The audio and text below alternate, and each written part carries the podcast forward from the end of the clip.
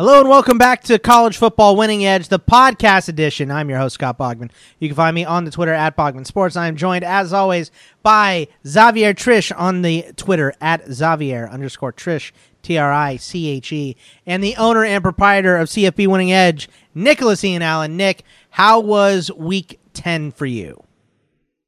Or I guess it was week nine. I always do this. Beginning of the show, I F it up every time. So. Week nine. How was week uh, nine for you? I just try to forget that the whole week existed. So sure, sure. Well, I can understand. I, I uh, week nine overall was was good. I mean, it was it was uh, an exciting week. We saw some crazy finishes. We saw another uh, big upset, top five team going down as a three touchdown underdog, or excuse me, three touchdown favorite, and uh, yeah, overall, another enjoyable week of college football. Looking forward to, to week 10. Um, it's a much shorter slate this week. We can uh, concentrate on uh, fewer games, but maybe pay a little bit more attention, especially that 3:30 window when it seemed like everybody was playing last week. It was kind of hard to keep up, but uh, yeah, uh, excited for it. Looking forward to uh, another great week. Now, Xavier, you sent me a tweet in the middle of the week asking me if I was uh, still good. I'm fine. We talked about a little off air. I've seen way worse losses in this loss to TCU. Like I knew when you almost lose at home to Kansas, who you haven't let hold a lead in Austin since 1997, you know, there's there's a loss coming somewhere in there.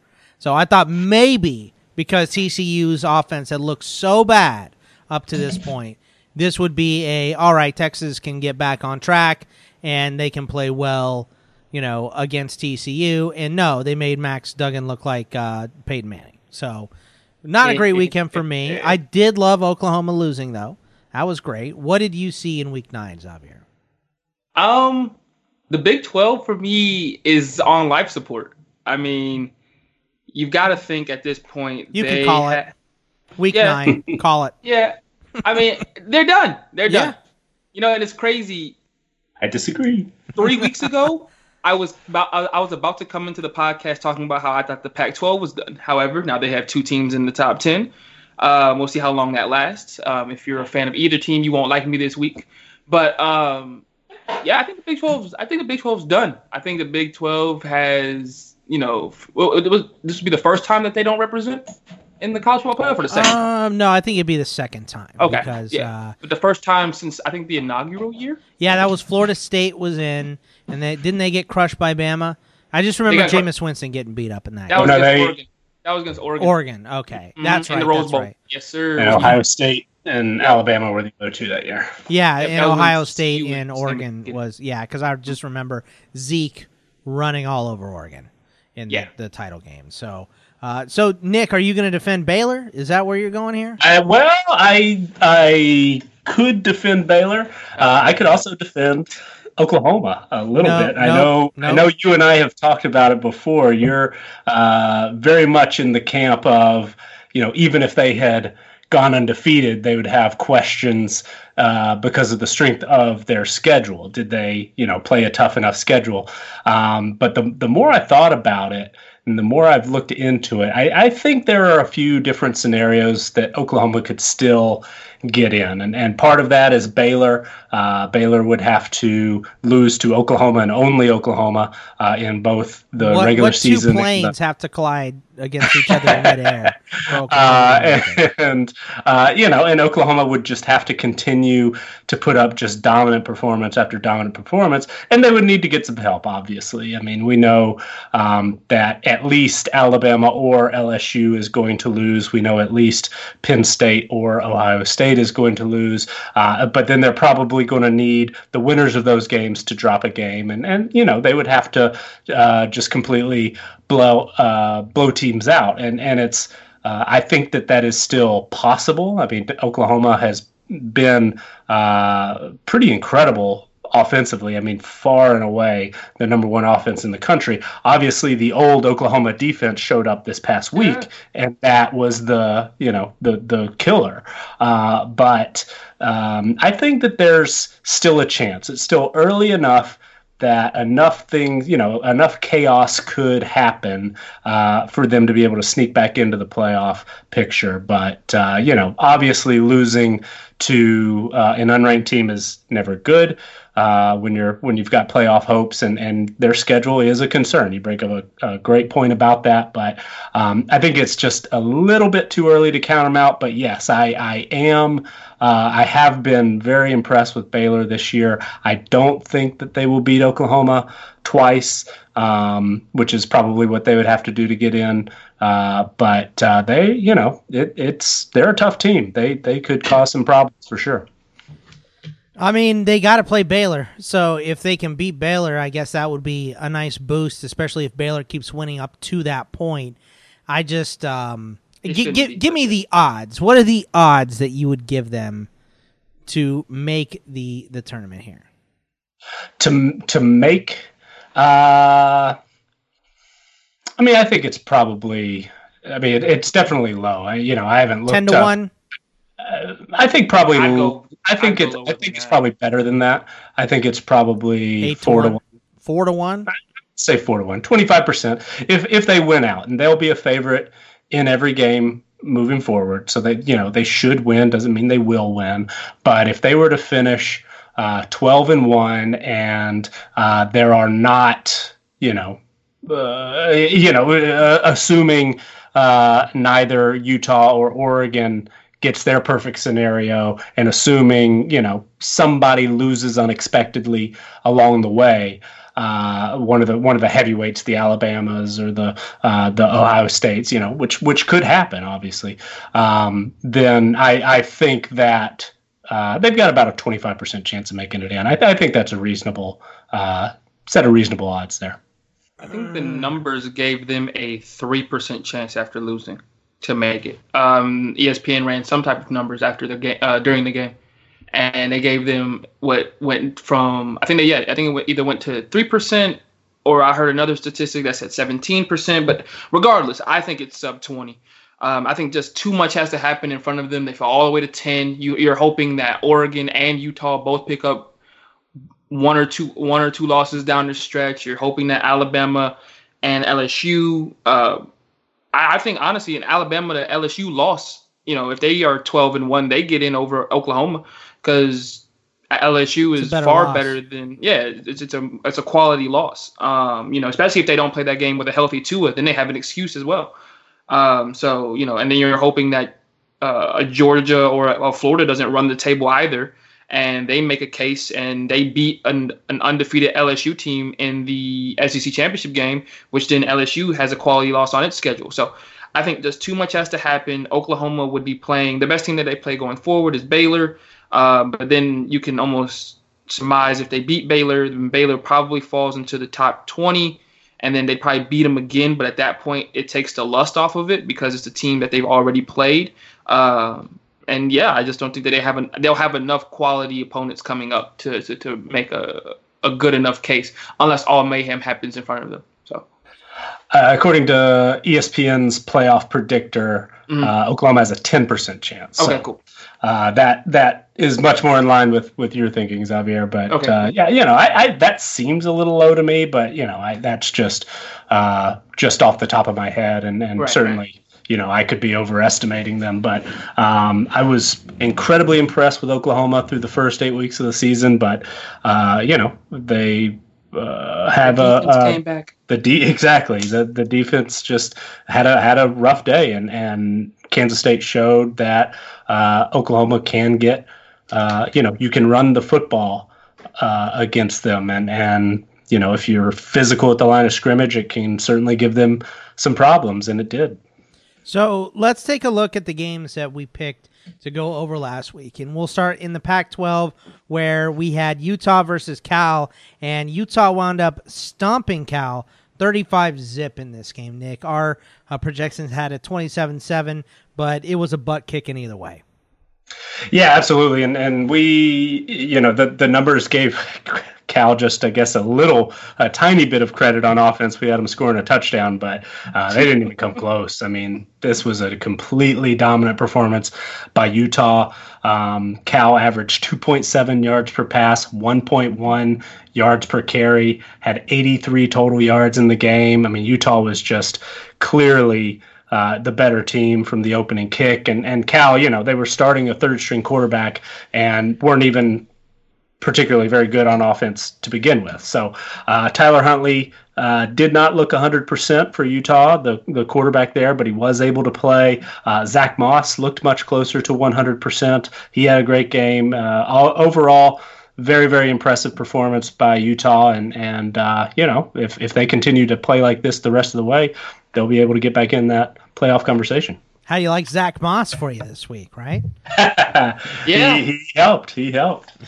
yeah, that was the Zach Moss show. I mean, they leaned on him to win this game, and I mean, he he carried them where they need to carry him. Um, I'm looking, and we'll talk about it later, but I, I want to see because Nick, you're right. Huntley didn't look 100, um, percent and I know playing on an injury like that, you know, you kind of don't get back to 100 percent by playing on it. And so I want to see what he does this week. I mean, I know we'll get to it, but I think that that injury, that nagging injury, is going to come up huge in the coming weeks or for this week. Uh, the next game that we had here was Notre Dame and Michigan, Xavier, and yes, um, Michigan beat the crap out of Notre Dame. The frauds are gone.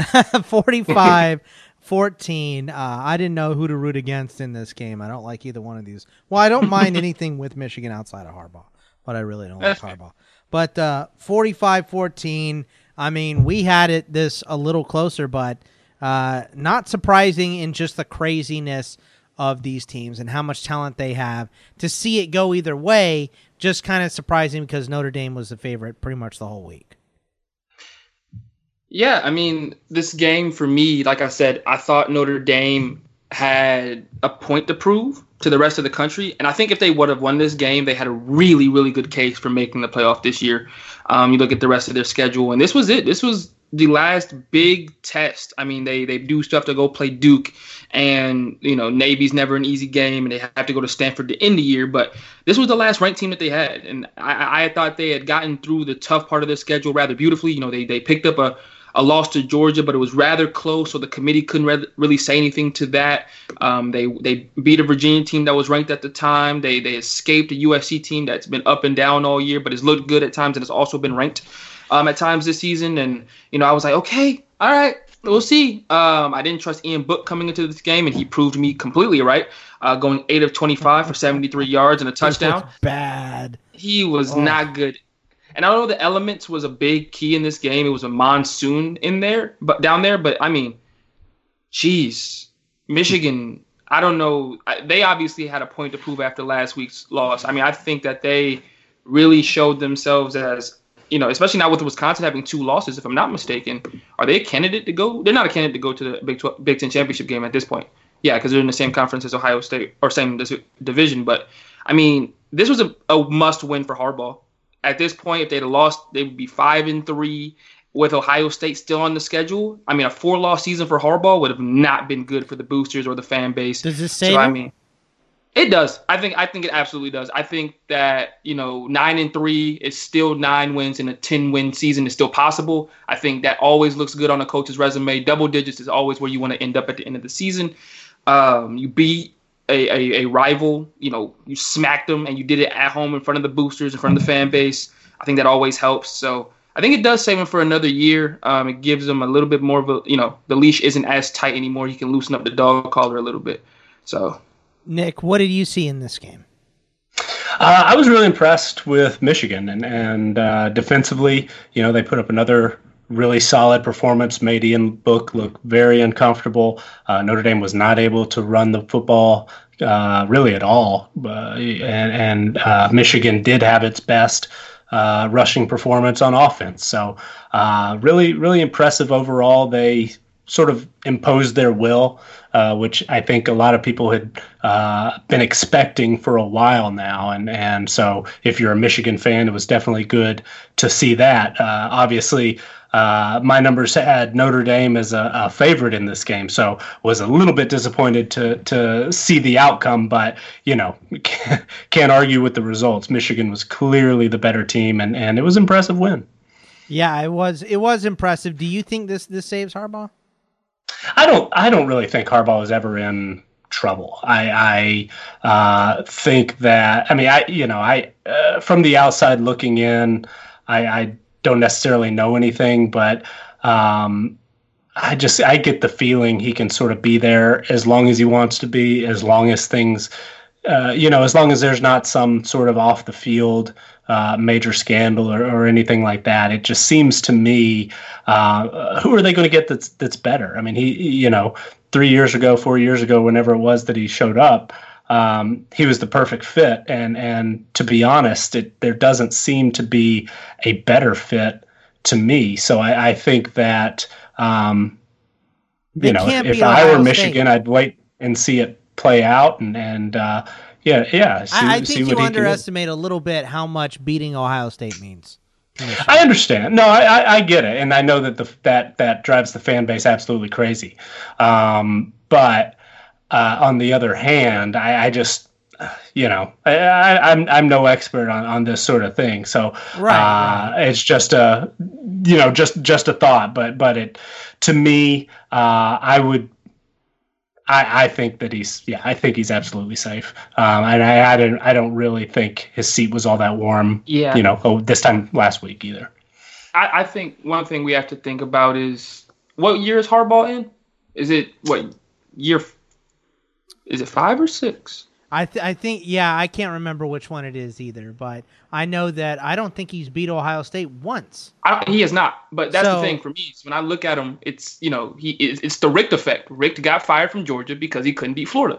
I think that at some point or another he's going to have to get over that hump, and if he doesn't do it, regardless of you know them going ten and three every year and then getting to double digits. I mean, I don't know how many times Richt got us to a bowl game you know, and, and finish with nine or 10 wins. But if you can't beat your rival, and if that's the one thing stopping you seemingly every year from winning the Big Ten as well, then he's going to be gone at some point. I mean, he's going to have to figure that out. Yeah. This uh, is his uh, fifth year. Yeah. Fifth year.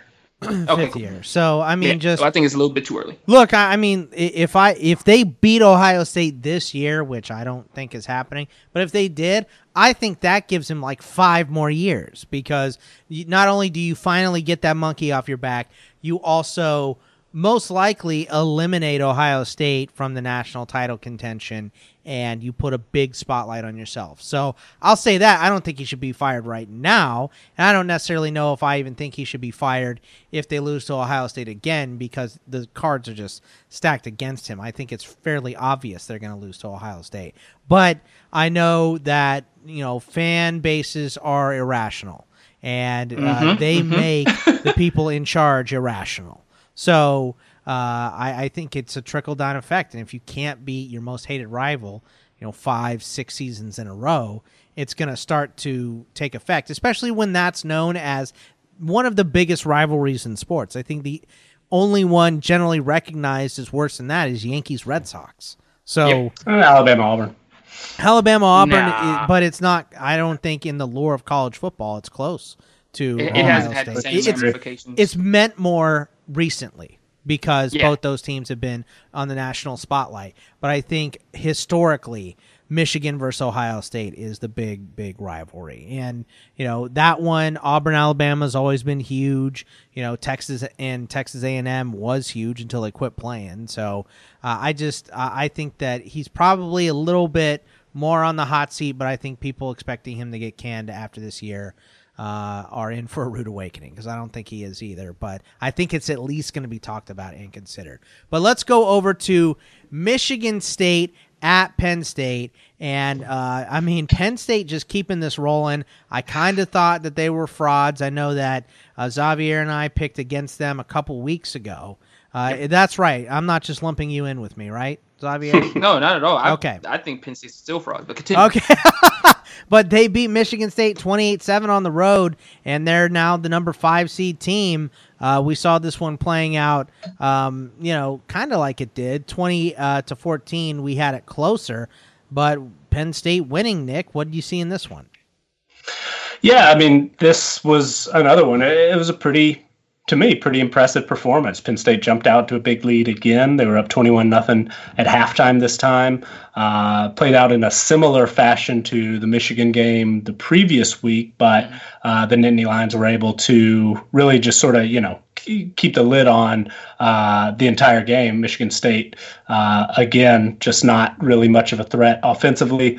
Averaged 2.7 yards a carry, 83 rushing yards uh, overall. Um, the uh, Michigan State quarterbacks threw two interceptions, averaged uh, just over four yards an attempt. Um, so Penn State's defense again, you know, showed up. Obviously, would would like to see a little bit more from the Nittany Lions offensively. At this point, it's it's kind of hard to see them being efficient enough on offense to really compete with somebody like Ohio State, who's just clicking on all cylinders, you know, at all times. So um, that's really my only concern. But uh, the defense, you know, is for real, and and this was uh, another solid performance. Can't really argue. I mean, they they won by three touchdowns on the road against a division rival. Pretty impressive.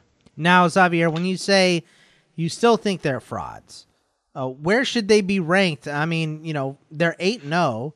so I think they yeah. ha- kind of have to be ranked at five right now. But I think, I think you're right as far as there's a clear tier of LSU, Bama, Ohio State, Clemson, right? Yeah, and then I, I, everybody else after that. Yeah, that's where really it comes from. Is when when I think that people will look at that five ranking and maybe have them higher, um, in it, like in their in the echelons of their heads. I don't have them that high. For me, if the rest of the if, if the rest of college football was undefeated, they'd be sitting at ten. I just think that you know, that, like I said, like you said, they've gotten the job done. They're the only uh, they're you know uh, undefeated as well. They're eight zero. You can't take that away from them. Um, I just there there's something about this ball club that that says if they somehow make it into the playoff, they're going to end up like that Michigan State team with Connor Cook. It's not going to be fun. It's going to be a, a, a you know a beat down, and um, you know the the sooner that they get found out, the better it is for fans who like to watch college football as a neutral. Uh, I just don't see. I just see glaring holes when you know in, in this team as far as they still haven't played an entire half of an entire game of football. Um, you know, as Nick said, they jumped out to a 21-0 lead. Second half was 7-7. Um, they did the same thing against Michigan. When you only play one half of football, you're you're you know brazen for a bruising at some point. Um, you know, and you know, and I'm just kind of waiting for it to happen. Maybe it happens in two weeks where they go to the 13th ranked Golden Gophers. Yeah, you heard it here first. Uh, but um, I mean, this team for me just just I just see you know an issue right now. But hey, they continue to keep me quiet and keep me uh, at bay. Uh, but as soon as they lose, oh, best believe I'll be on this podcast ready to go.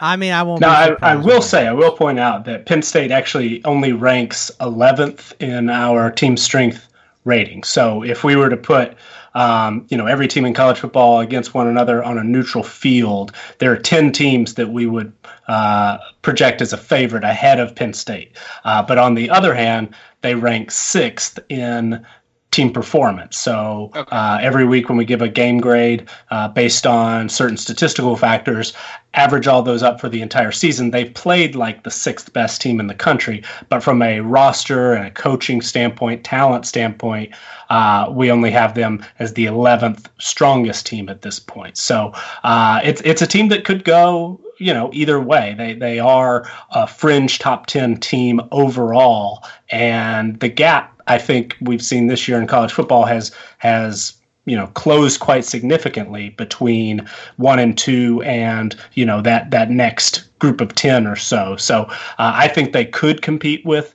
somebody like ohio state uh, on a uh, you know any given saturday type thing. It's just I, I you know probably the road is too tough for them to be able to survive all the way through. I, I would not you know penn state could upset ohio state but i don't see them uh, you know, doing much more than that. They might get one big win, maybe make some noise, you know, on a on a huge national level uh, type situation. But then I don't think that they've got just the full capability to to really make a, a playoff run. Now, this Ohio State Wisconsin game, I hesitate to even bring it up because it was so boring. Uh, 38 to 7, Ohio State beats Wisconsin. We had it uh, 37 20. We gave Wisconsin a little bit more credit than they probably deserved. Jonathan Taylor was shut down in this one, Nick. I mean, it was an ugly game, wasn't it?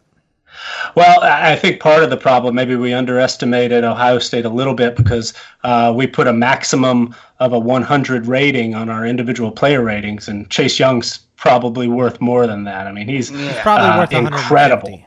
I mean, uh, you know, uh, the the stats were flashed uh, you know, across the screen all all week uh, since they happened. But the you know the four sacks in the game that that's huge, and he's, he's obviously leading the nation in sacks. He's uh, I, I, think probably the best player in college football, um, the most disruptive defensive player in the game right now, uh, and and somebody really made it you know more of a pointed point that not only did Chase Young have four sacks in a game, but he had that against Wisconsin's offensive line and, you know, a team that really wants to run the football. They only had 17 pass attempts. I mean, obviously, you know, add sacks to that, it was probably something like, you know, 23, 24, something like that, but uh, pass plays. But uh, the fact is, you know, the just percentage of plays that Chase Young was disruptive in this game was incredible, and and he's done it all year.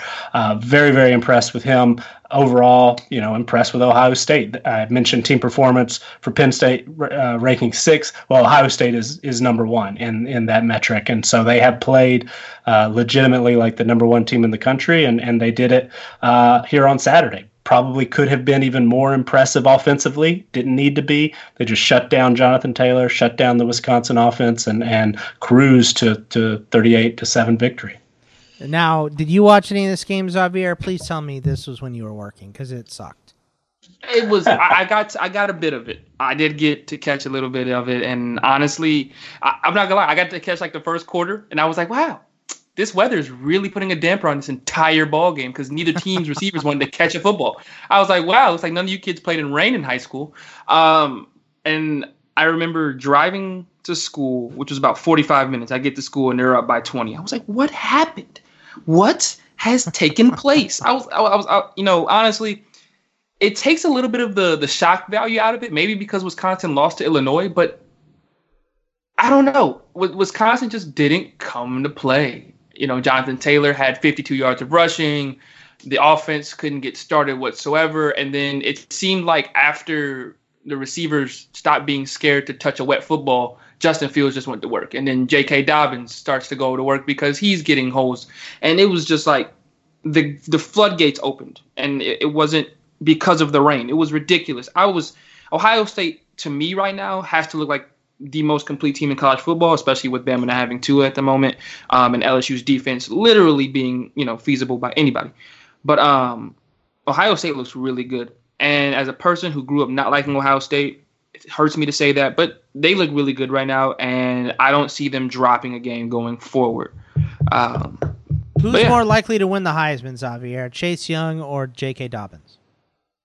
Neither, but um, but you have to pick one Ohio State oh, representative uh, Dobbins because there's no way they're going to pick a defensive end to win the Heisman. They'll give it to the running back before they give it to him hmm. I- any day of the week. Hear that, um, Nick? uh, you know, I, I, I respect it, but uh, I've heard uh, I've heard quite a few rumblings. I'm not the only one that's that's uh, uh, picking up the torch for for Chase Young. I think he Maybe. should be considered a, a Heisman uh, contender. I, I think he's got I, just as good a case as you know somebody like Ndamukong Suh a few years ago. He's having that disruptive of a season. Uh, it's it's it's been great. Do you think that J.K. Dobbins and Chase Young being on the same team as Justin Fields actually hurts his Heisman chances? Yes, I do too. Absolutely, I do. Which too. is why next year he's my favorite to win the Heisman because they'll both be gone. Yeah, um, that's true. But I think for Chase Young to win the Heisman, he has to do some JJ Watt stuff like he did. I think it was the 2014-15 season where JJ Watt had five touchdown catches. You know, he they, have got to mix it up. You know, maybe put him in the backfield like they did Dexter Lawrence and Christian Wilkins at Clemson. You know, get him some get him some opportunities to score some points. Um, you know, really ramp it up toward down the stretch. I mean, they've got Rutgers in two weeks. Or three weeks. You know, maybe allow him to go back there and quarterback and throw a couple of touchdowns. You know, something something to give him you know that that both sides of the ball appeal like Charles Woodson. Uh, the last game from last week, LSU 23-20 over Auburn. Here we had it at 35-34. So it played a little bit closer. Uh, Nick, were you sweating my projection at all that I had no advanced stats and or regular stats to back up, but I just had a gut feeling that Auburn was going to pull this one off, and they did not. Uh, they lost by three, but they made it close. Well, I mean, I, I overall I was pretty impressed uh, with uh, Auburn did a did a decent job keeping LSU in check, and I think everybody um, you know, expected at some point LSU was was going to have a game where they weren't uh, just fully unstoppable, and and they they had you know they they put up great.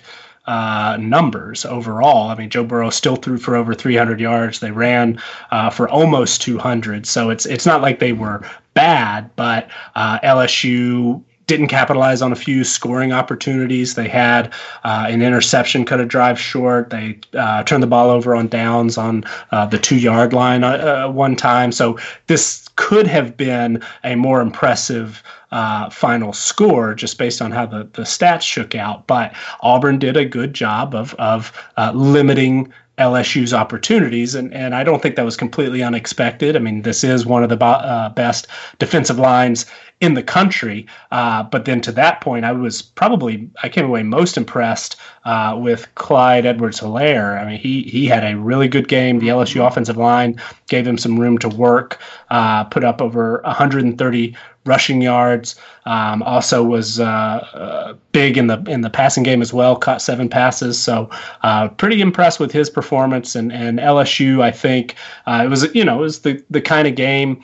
Uh, any win is a good win, and uh, this is a top ten team you know Auburn came in ninth uh, last week, so a a any win over a top ten team is great. Survive, advance, and now you've got two weeks to prepare for Alabama and and what's looking like it's going to be a one versus two matchup, game of the century of the week type situation. Game of the century of the week. Uh. what about uh, what about you, Xavier? How do you see this game playing out? You know, honestly, I'm I'm I'm I'm gonna go on a little tangent about Gus Malzahn. I can't. I don't. I don't get it. You have a freshman quarterback, and you're taking him into Death Valley.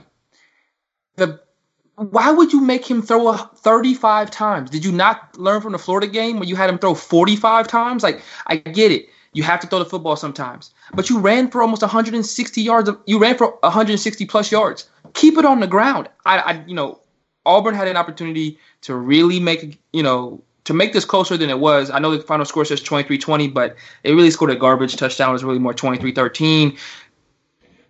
If Gus had called a better game for his quarterback, Auburn had this game. Their defense was playing fabulous in the first quarter. You know, and Auburn didn't take advantage of it, only putting up three points. And, you know, I know that they held one of the higher flying offenses to, you know, 23 points, and you got to look at that as a win to an extent.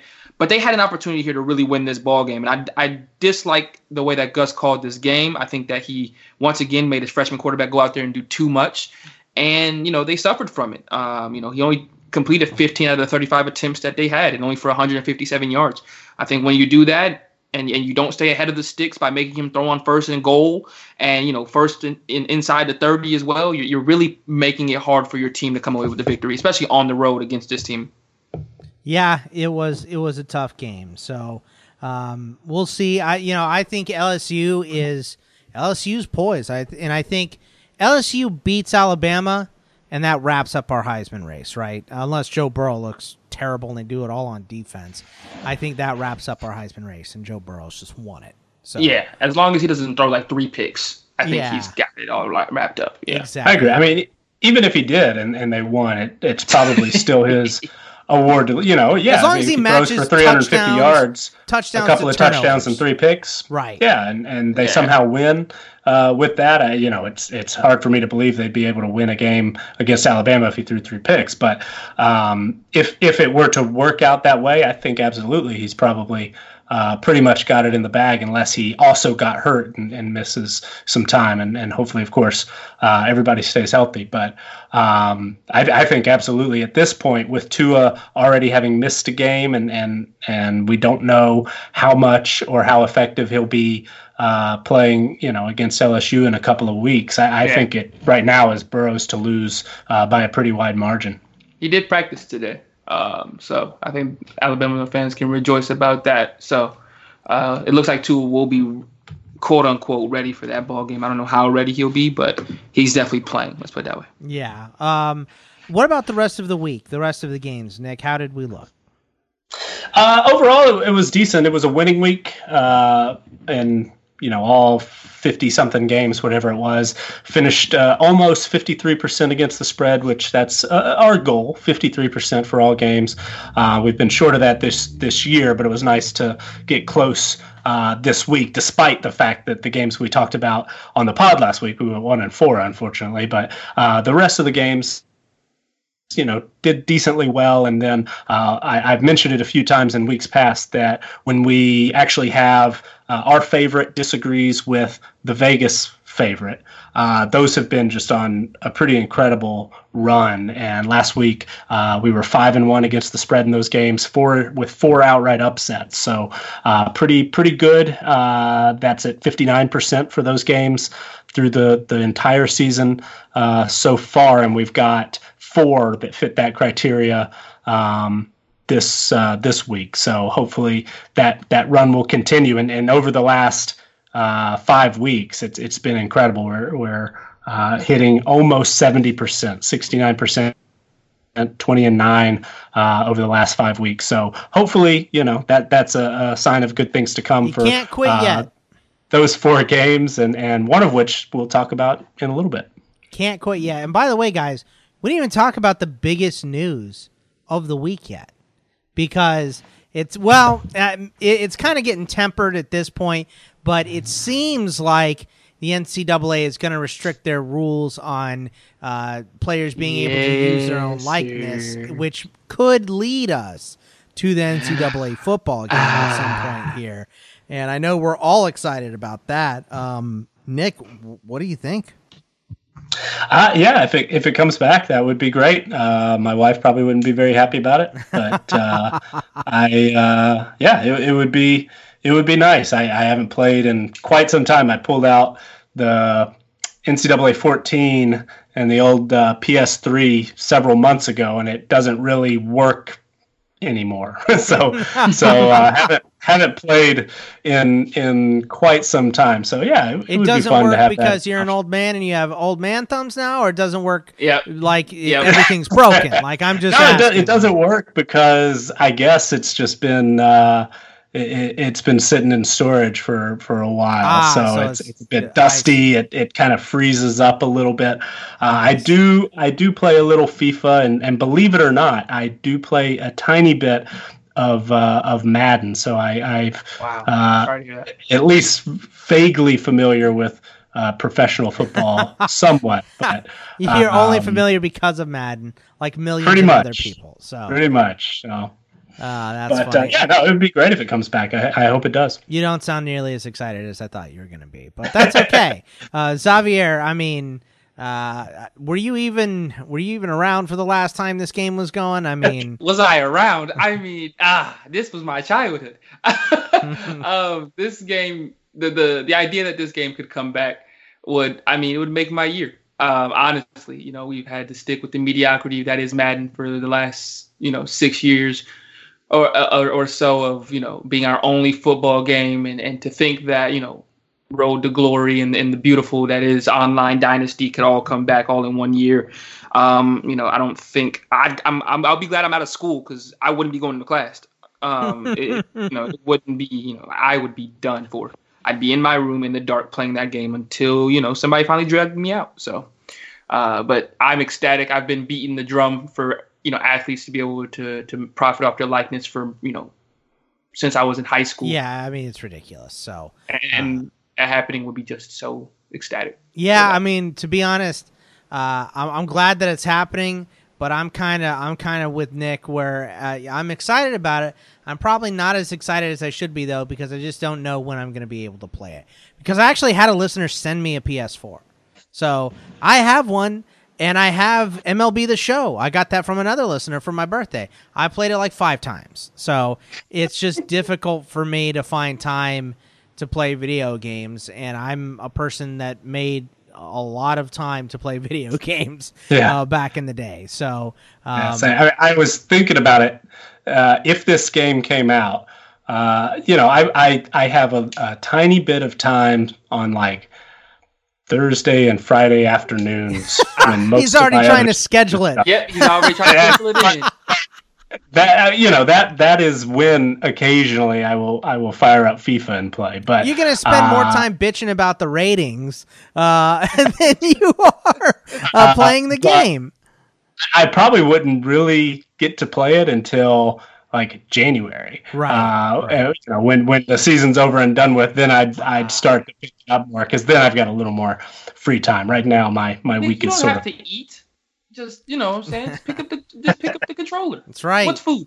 Yeah, Postmates, come on. Let's uh, let's get uh, we need that sponsorship money too. Come on, Postmates. Where you at? so, but uh, let's uh, let's head into this week's games, and it's way less exciting, Nick. I mean, uh, I didn't know it was this many. You had 33 FBS teams on a bye, which I how much higher than the normal is 33 teams?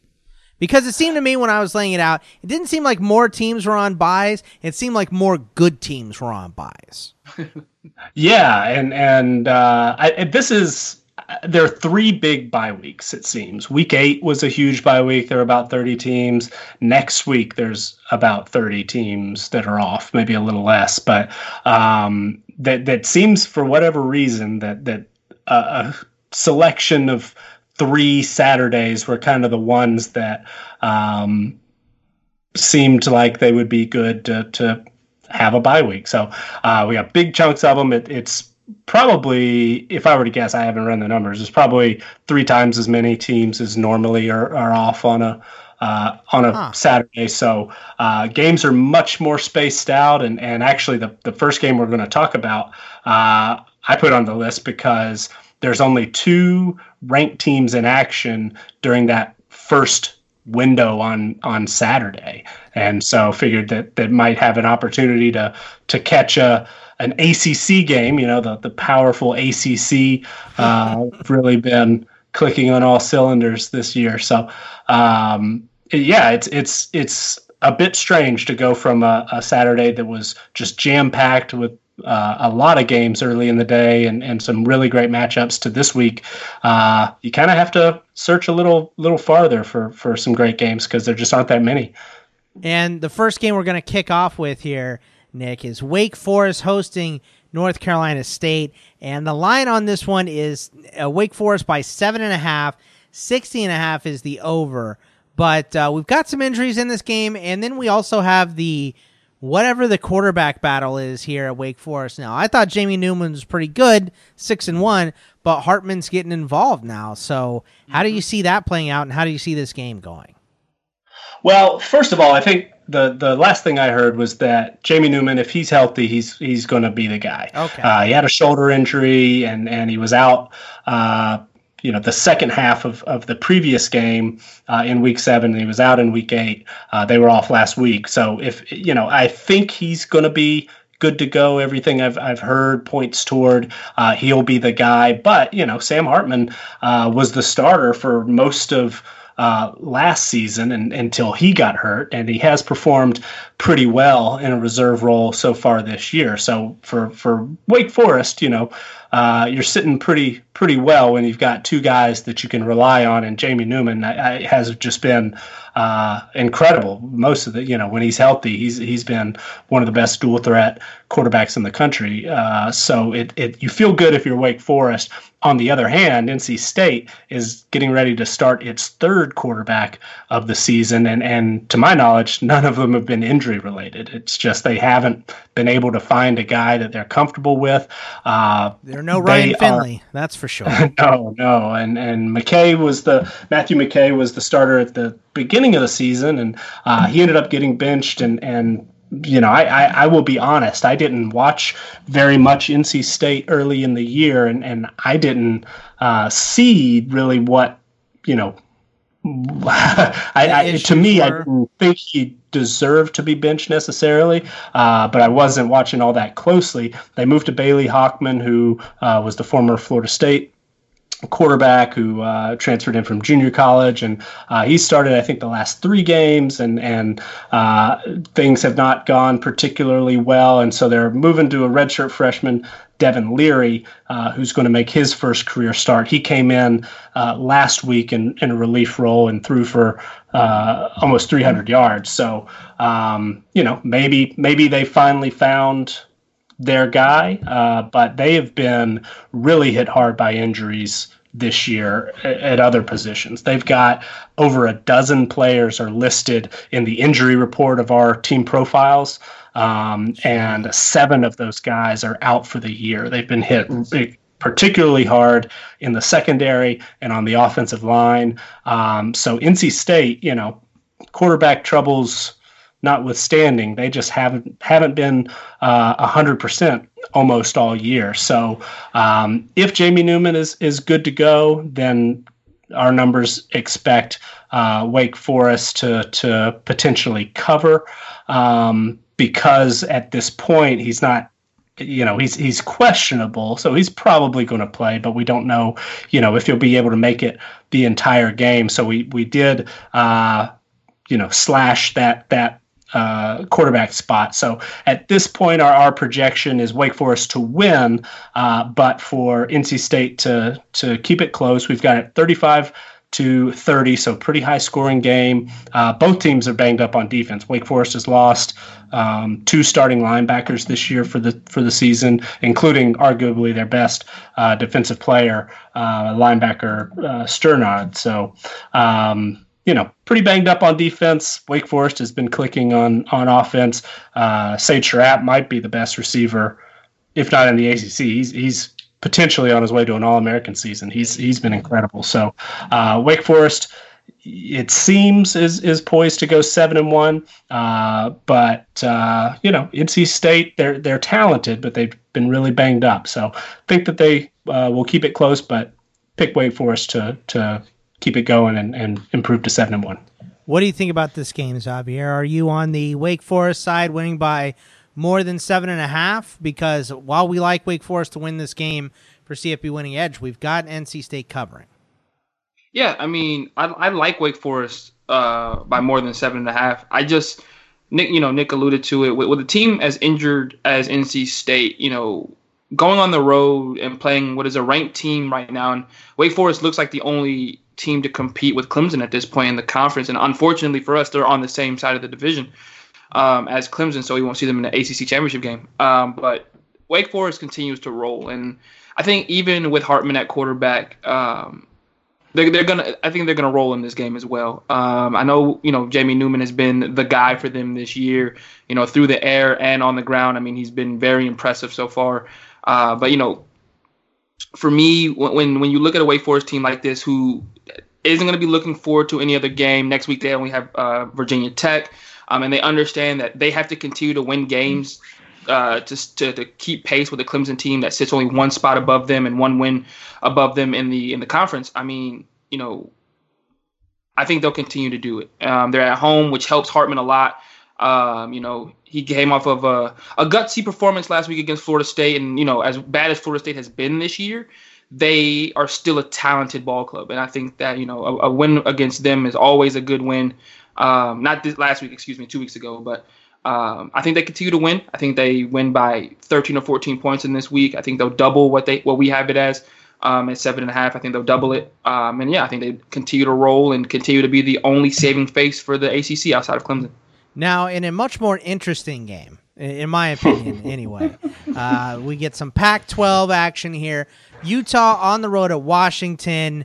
Uh, yes. Three and a half point favorites, Utah on the road. Uh, 47 and a half is the over. This looks like a WTF game here, Nick. it is, yeah. So I was I was surprised. Uh, I know that our numbers uh, have not you know, the, the, our numbers haven't softened really on Washington despite the three losses. We still have them uh, as the 12th strongest team in the country, which is four spots behind Utah, but uh, you know this game is in Seattle, and that of course accounts for something. And and so uh, the way everything shook out, we've got some you know pretty evenly matched units for the most part. Washington has talent at the quarterback position. They've got talent uh, at running back and on uh, the offensive line. Obviously, Utah is is one of the best defensive lines in the country, and and there's a big edge there for the Utes. But uh, overall these teams are, are pretty evenly matched. And Washington, despite the three losses, is, has still ranked in the top 30 in team performance. So uh, they are outgaining their opponents by more than a yard uh, per play. That that's uh, you know up there as well um, in the in the top 30 in the country. So uh, Washington is not a bad team. They are an unranked team and, and they are the underdog here. But our numbers, like the Huskies, uh, just barely. We we expect this to be a, a very close game, obviously. Uh, but Washington, um, assuming that uh, they're able to move the football at all on, on Utah, which you know Cal wasn't wasn't able to do that uh, in, in, any stretch, and, and obviously Cal did beat Washington earlier in the year. We haven't forgotten about that, but um, Washington has the talent to compete. Um, they they do, uh, you know. Uh, I, I I'm not sure I trust it to be to be perfectly honest because I do love uh, the Utah defense have been very, very impressed and think that Zach Moss has, has really been carrying this offense. So uh, I, I'm a little bit skeptical, but the numbers do have the Huskies winning 28-27. That probably seems a little too high scoring. Uh, that's that's considerably over what the current uh, point total is at, at 47 and a half. So uh, I, I, think it probably might be somewhere in the 21-20 range. Wouldn't shock me uh, at all if Utah wins this game, um, or you know even even does it in, in dominant fashion. I think the Utes have really been playing great since the loss to USC, but. Um, at this point, our numbers expect Washington to, to sneak and uh, pull an upset uh, by a point. Xavier, how do you see this game playing? I, I, it's hard for me to pick Washington in this game just because I know that Utah can be a dominant team, and we saw that go into effect against Cal last week. Now Cal has an extremely poor offense, uh, mm-hmm. but they did shut them out. Uh, but it's a road game too, so I mean, how do you see this one going? You know, I don't, you know, before Nick started talking, I was so Washington. I was like, Washington's going to win this game. They're going to, and, and I, and I had them winning it by a touchdown. Um, but after, you know, you know, he so eloquently talked about the Utes, I think I'm going to go with Utah. Um, I think this team, I think Tyler Huntley is as close as he's going to be to 100% for the rest of the year. Uh, coming into this game, um, I think he, you know, he has no excuses. He's going to be somewhat hobbled, but you know, he played brilliantly last week. I think they're going to rely on Zach Moss. And the biggest reason why I think I'm going to pick Utah for this game, or why I'm picking Utah, is because I don't think Washington has this team in particular knows how to close. Uh, they were up by 14 on Oregon. Uh, they couldn't close the deal um, this year against uh, Cal as well. Um, and and they just haven't been able to win and make plays when it's mattered most. Um, and I think that um, that's a little bit to do with inexperience around the offense. You know, this is Jacob Eason's first year. He has a lot of young guys on the outside who haven't played much um, or have played very sparingly in past years.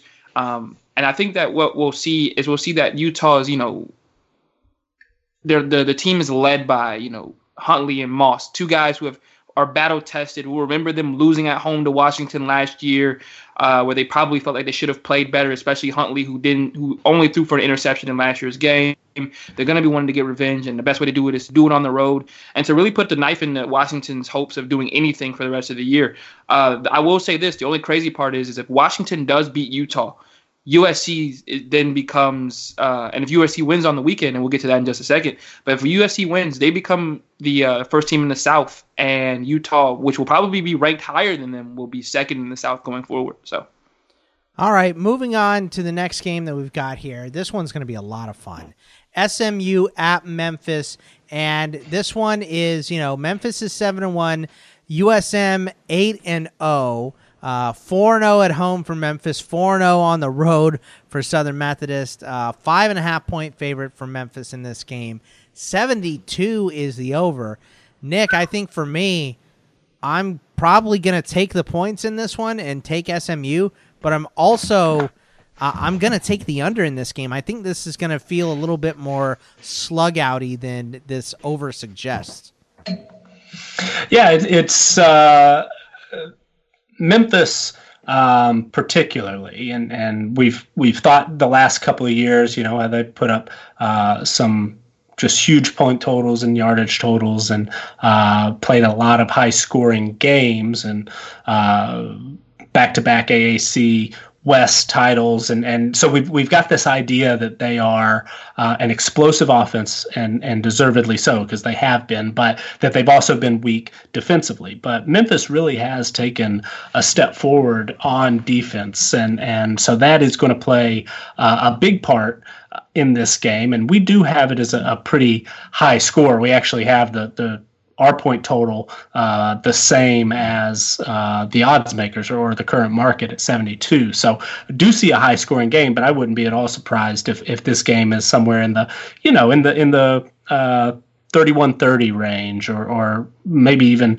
uh, on the the shorter scale because I do think that that the Memphis defense is going to give SMU more problems than perhaps you know any opponent has this year and and uh, part of the reason is SMU's uh, arguably best receiver, or probably second best receiver, Reggie Roberson, uh, had a pretty ugly looking ankle injury early in the week, uh, or excuse me, early in the game last week. So uh, I'm not sure that that Roberson is going to be uh, able to play in this game. It, it the the last word I heard was that Sonny Dyke said that he is not definitely out. So seems to be a chance, but uh, I would be surprised if, if he is able to play that he's going to be able to, to be anywhere close to 100% just based on what I saw, uh, you know, from from a thousand miles away or whatever watching on television. So uh, that that concerns me a little bit if, if you're an SMU fan and, and you know they obviously the Mustangs have been great. I mean, 8 0, anybody uh, to, to go 8 0, and they've got some pretty big wins. I mean, they beat T- uh, TCU. Uh, they survived against Temple. They, they, you know, a team that has beaten multiple ranked teams, by the way. So um, they, they've been impressive and and uh, been a big SMU supporter this year because our numbers were very high, uh, a little you know dangerously high I thought on them in the preseason, but so far you know the the transfers uh, and those high roster strength uh, numbers have have panned out. So uh, this is a, a a showcase game for these two teams. And Memphis, despite the loss to Temple, um, was able to get back in the top 25. And, and so if you're going to schedule uh, a game like this, it, it's nice for it to be on one of those uh, heavy bye weeks. So obviously college game day is going to be in town. It's a prime time spot on ABC. So I hope it does, uh, you know, live up to the, the potential. One thing I wanted to uh, mention is uh, you said it. Memphis is now about a five and a half point uh, favorite. And and um, earlier in the week, when Xavier and I were talking a little bit about uh, what games we're going to discuss today, he he showed me a list that he had built. He thinks this is going to be upset Saturday, and and he was saying, mm-hmm. you know, uh, this team's going to lose, this team's going to lose, this team, you know, this is going to be an upset, and he and he said SMU's going to get upset, and so it, it you know just brought a, a, a question. Uh, you know, which team here is is actually the underdog? Because Memphis is uh, favored and and pretty heavy favorite. I mean, five and a half is you know close to a. I, I don't know exactly what it equates to. That's close to about a sixty percent win probability. So. Um, that that's a that's a pretty big edge. Think that Memphis is going to win, but SMU is the higher ranked team, and so sometimes you know when we see a higher ranked team beat a uh, beat a uh, or excuse me, a team, you know, 15th ranked Mem- uh, SMU, if they lose to 24th ranked Memphis, you know, our eyes think upset, but is it really since since the, right, the odds right. makers have Memphis here? So anyway, just just something to that that stuck out to me when he showed me that list. Hopefully he'll he'll tell us all the upsets he sees coming because it was a pretty long pretty long list. But uh, so, yeah. so Xavier, uh, SMU, they're winning this game. Um, Well, I, I, I created the list thinking that SMU was going to lose this ball game. Um, I think that Memphis, at least recently, has been the better team to me. Um, on top of the fact that uh, Robertson will be hurt. You know, the extent of the injury is still a mystery. Um, and this was an article written 35 minutes ago, or update uh, published 35 minutes ago. So um, obviously, the the public doesn't know whether or not Robertson's going to be ready to go. And if he's not, that that offense has shown its ability to struggle. Uh, but the reason why I think that Memphis is going to win this game is one, they're at home, and two, I, I really watched SMU's game closely last week as they played Houston, and they gave up a lot of just un fathomable big plays. I mean, they gave up, I think, a 96 yard touchdown at one point. Uh, and, and, and Memphis lives off of these kind of plays. Uh, they live off of, you know, you know, deep, you know, uh, plays that, you know, put your secondary in, in a tough spot. And I just think Memphis has the edge over this team. Um, and Memphis in their last game had looked ridiculously dominant. Um, not last week, I'm sorry, but two weeks against Tulane and a Tulane team who hasn't looked terrible this year. Uh, they they survived against a Tulsa team that's always tough on the road. Um, and I think that they're going to come into this game. You know, game day is going to be there. They, these kids are going to be amped up, and I think that Memphis gets the job done. Um, I can go through the whole list if you want me to, uh, but yeah, I think I think Memphis gets this job done on, on Saturday. Let's let's save yeah, it till the end. Yeah, go ahead. And and our numbers do have Memphis winning, but but we do have SMU uh, covering. So they line up with with your thoughts there, Scott. So we see it as a, a Memphis 38, SMU 34. Um, I'm I'm particularly interested to see uh, one. I, I, haven't watched uh, Kenneth Gainwell at, at length. I, I, did catch a little bit, uh, put on earlier today a little bit of the the Memphis uh, Temple game, and and the announcers were just gushing about Gainwell, and and um, you know, and and we're talking about how much uh, Mike Norvell, the head coach, was was just incredibly, incredibly high on Gainwell. Uh, called him uh, the best athlete that he's coached, and he's coached at you know at, at some pretty uh, high profile spots. So that was uh, pretty pretty lofty praise. There are some rumblings that we might see uh, Patrick Taylor, who was supposed to be the you know the top ball carrier and and perhaps the best running back in the conference and, and maybe at the G5 level first time since uh, he was injured at the end of the uh, season opener. So um, think that that's a possibility. I, I, really am interested to see what they do with both of those guys on the field at the same time because we haven't seen it in you know two months. So um, really, really excited to see Gainwell one, and, and also hope to see uh, Taylor as well for the first time in a long time. But uh, we do have Memphis uh, winning, and and you know would have the the favorite uh, picking up the big win uh, against the higher ranked team at home, and, and it should be a great environment, and, and happy that it's a showcase game for uh, these two smaller conference opponents in more Pac 12 games, and I love the Pac 12 after darkness of this week. Oregon is at USC. Oregon comes in as four and a half point favorites. This line did move from seven to four and a half, and the over moved up a half point from 61 and a half to 62. Nick, how do you see this Pac 12 matchup playing out?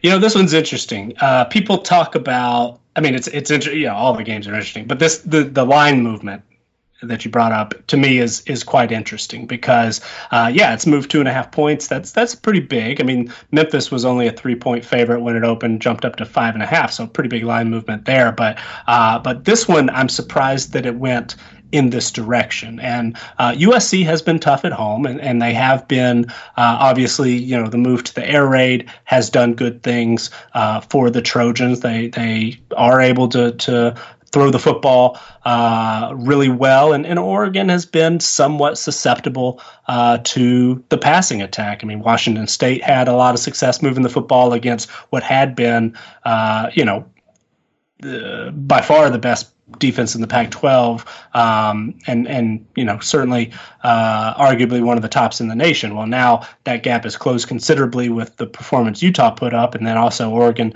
uh, looked a bit shaky last week against Washington State. So can USC, uh, you know, repeat that? game plan are they going to be able to have success through the air that's that's certainly something to watch but then on the other hand uh, oregon I was I was really impressed with the running game last week. C.J. Verdell put up just you know what 250 plus yards that offensive line looked uh, as good as we had expected it to look all year so um, couple that with you know Oregon's defense has been uh, really solid. They were a bit banged up, and they I think they're going to be healthier this week than they were last. Everything that I'm hearing, so I'm surprised that this number uh, has come down. I, I, our numbers actually have Oregon favored by uh, double digits. I mean, uh, you know, we we project this to be a, a 34-24 game.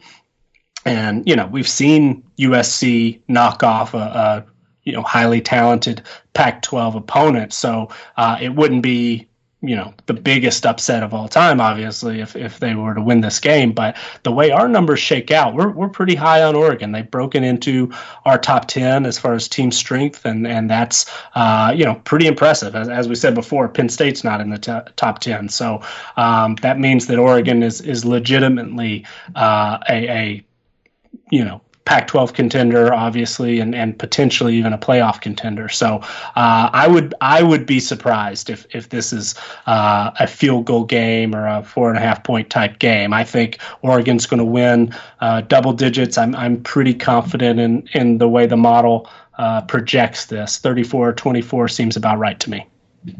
Xavier, how do you see this one going here between the Ducks and the Trojans?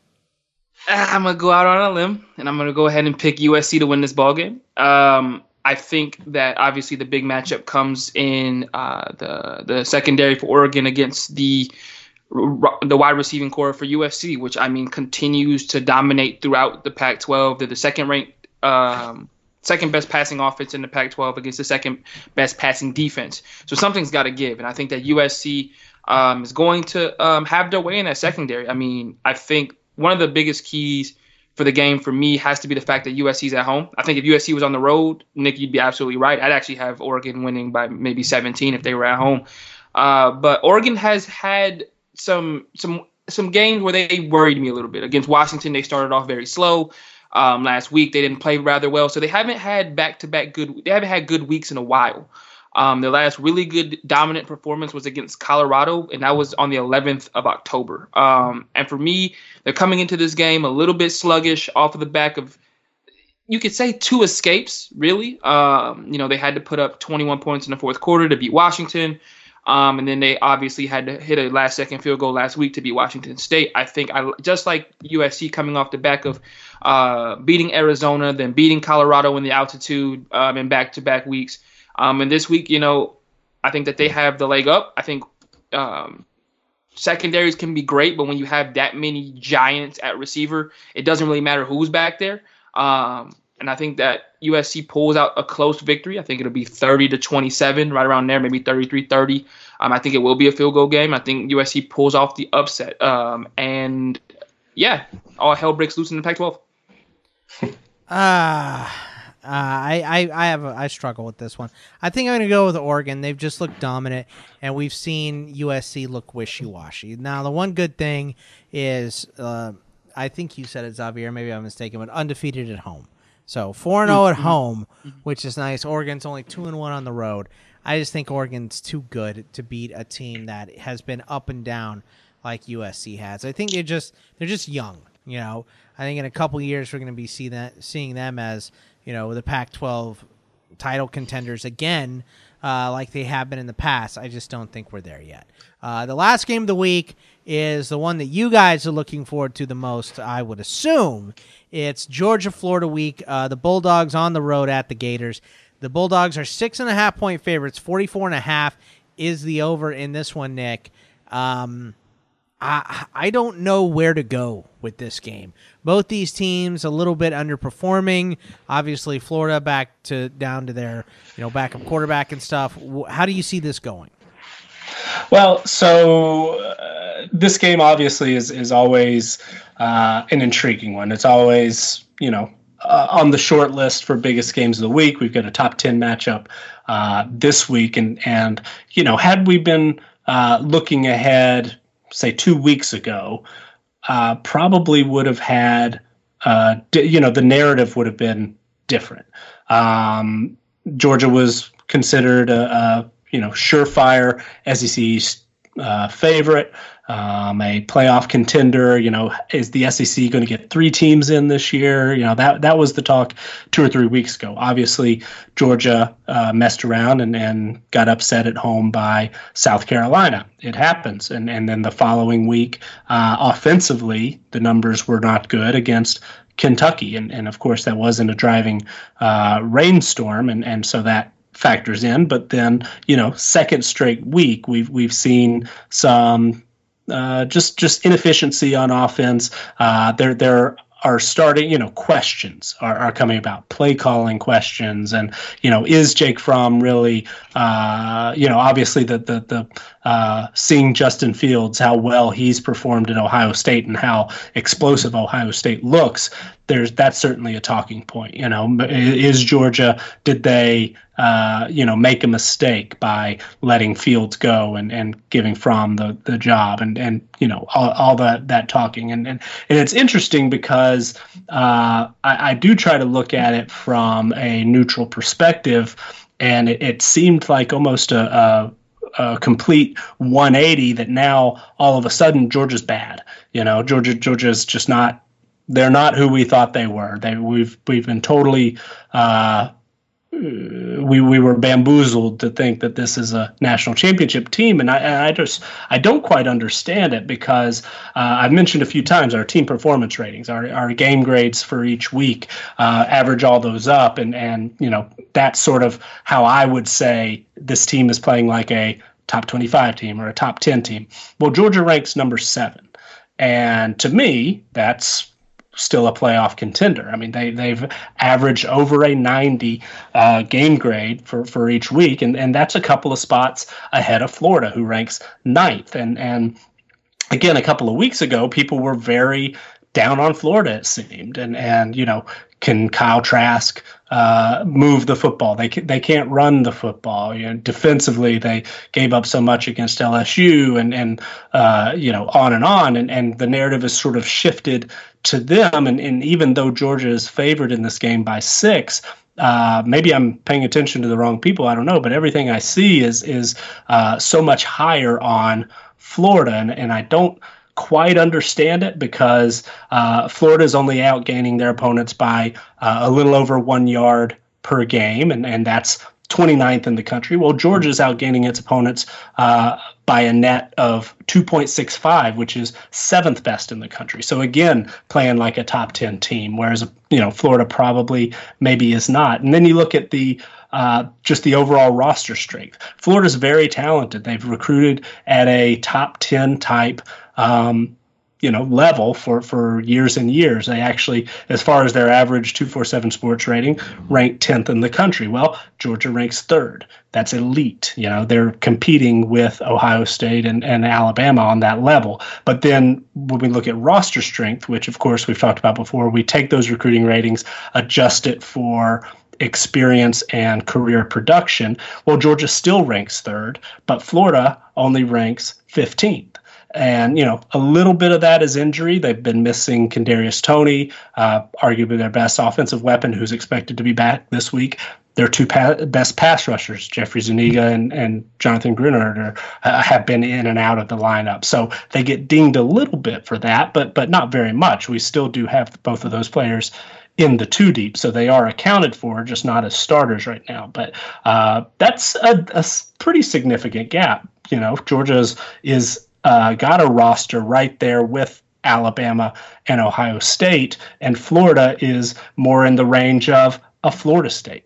You know, actually, Florida State ranks two spots higher in roster strength than Florida. So I, I just I know Georgia is is favored, but for whatever reason, I'm, I'm hearing so much more uh, about people really questioning Georgia. So I expect uh, that Georgia will uh, come out and and and uh, you know have have a game where they sort of raise uh, raise their play, rise uh, to to maybe what we saw in the first couple of weeks of the season. Um, I don't have a huge edge in this game. The spread six and a half, and, and we've only got Georgia favored by seven, so I think that's fair. But but I do expect uh, for Georgia to come out and, and have you know, perhaps the, the best game we've seen from them in a while, particularly on offense.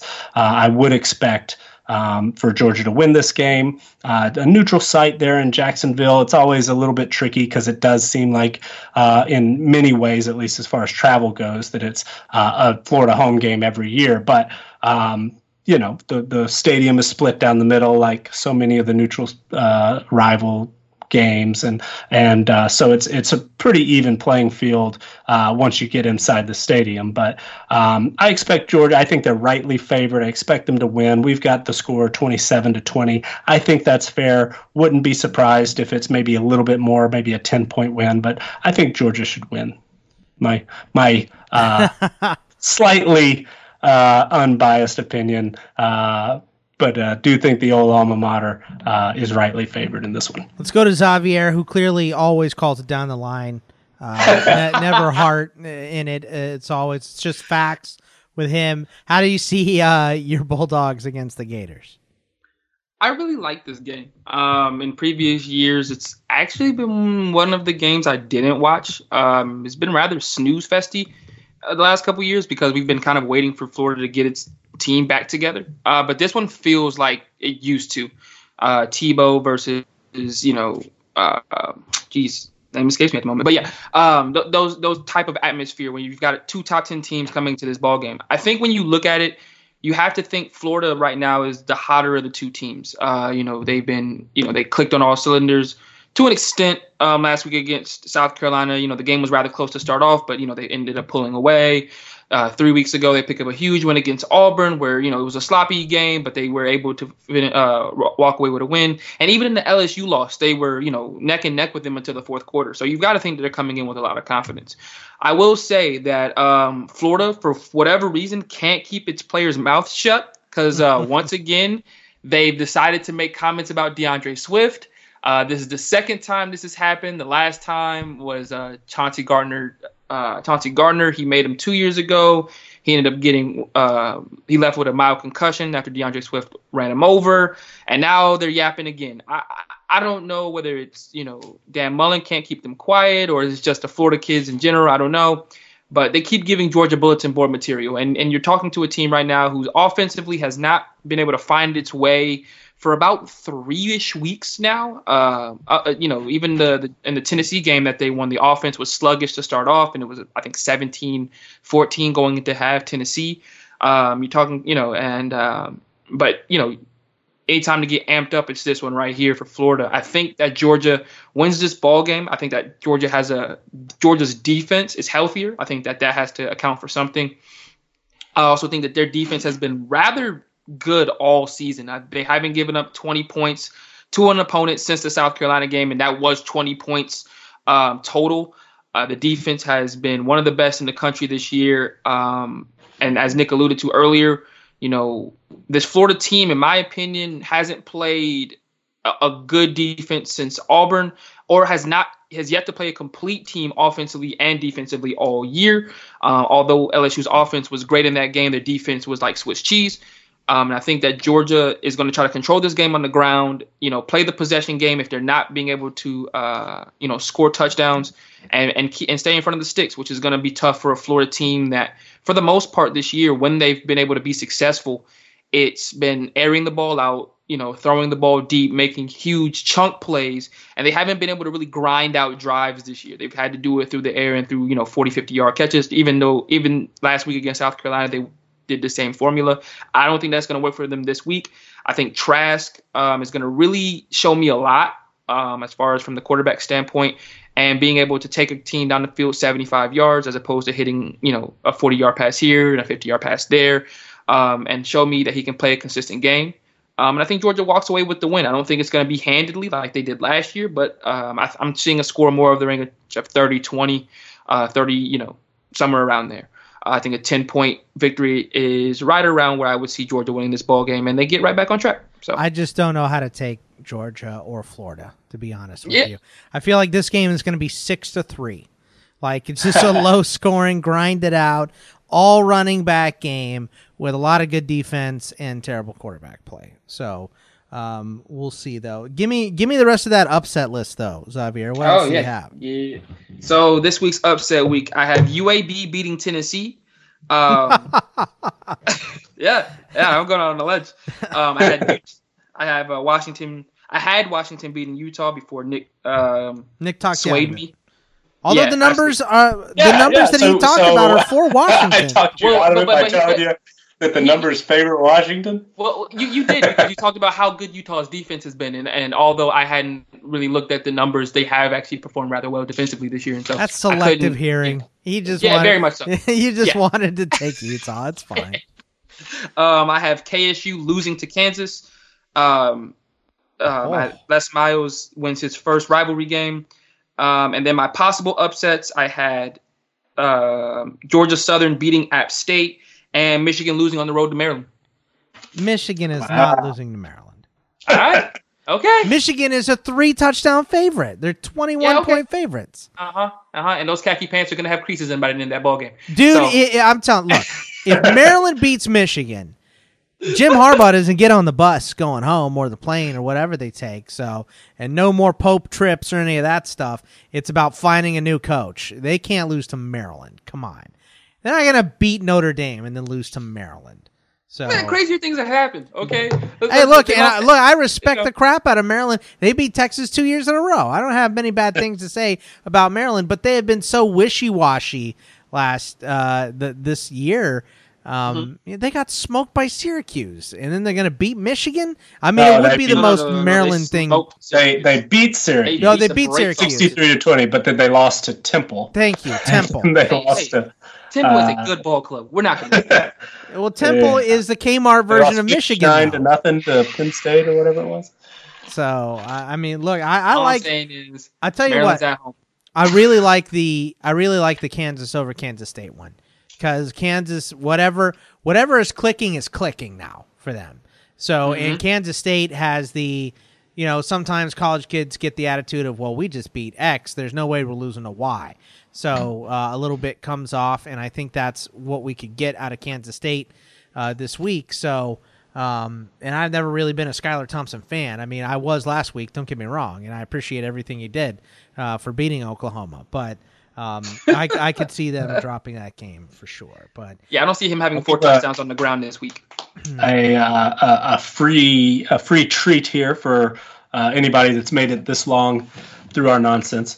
Uh, we actually have uh, the numbers have Kansas uh, as a slight underdog, but but expected to cover in that game. Um, and we do have UAB to cover. So we're, we're siding on you as far as uh, against the spread goes there, Xavier. What were the others? uh, Michigan and um, Maryland. uh, Maryland. All right, so so that line is 21. Uh, we have Michigan expected to win by 15.2. So again, on the same side, but uh, but obviously think that Michigan will win by multiple touchdowns. Uh, do do again have Washington uh, expected to win outright? That's one of four where we think the uh, the wrong team is favored. And and again, if you've made it this far, there we go. The other the other three for this week, and this has been our 69% over the last five weeks. Listen to my tout voice. Uh, we've got Louisiana Monroe, believe it or not, uh, expected to win outright as a one and a half point favorite over Arkansas State. I think that's moved up actually to two and a half now. Last I saw, uh, we've got Central Michigan, basically a, a toss up. They were a one point underdog last I saw. Uh, we have them expected to beat Northern Illinois by a point and a half. Uh, so that fits that category. And then the, the last game of the night, if you're, you know, if you're if you're in need, uh, come midnight Eastern, uh, we have Fresno State expected to beat Hawaii outright on the road by three. They're a two point underdog. So those are our those are our locks of the week. All right. Well, Not really, not really. Those, those have been good. Those numbers so far. So uh, hopefully they work out for you if you're interested in that sort of thing. and that is going to put a, a bow on it for us this week, Nick. Uh, before we get out of here, tell everybody about the Patreon.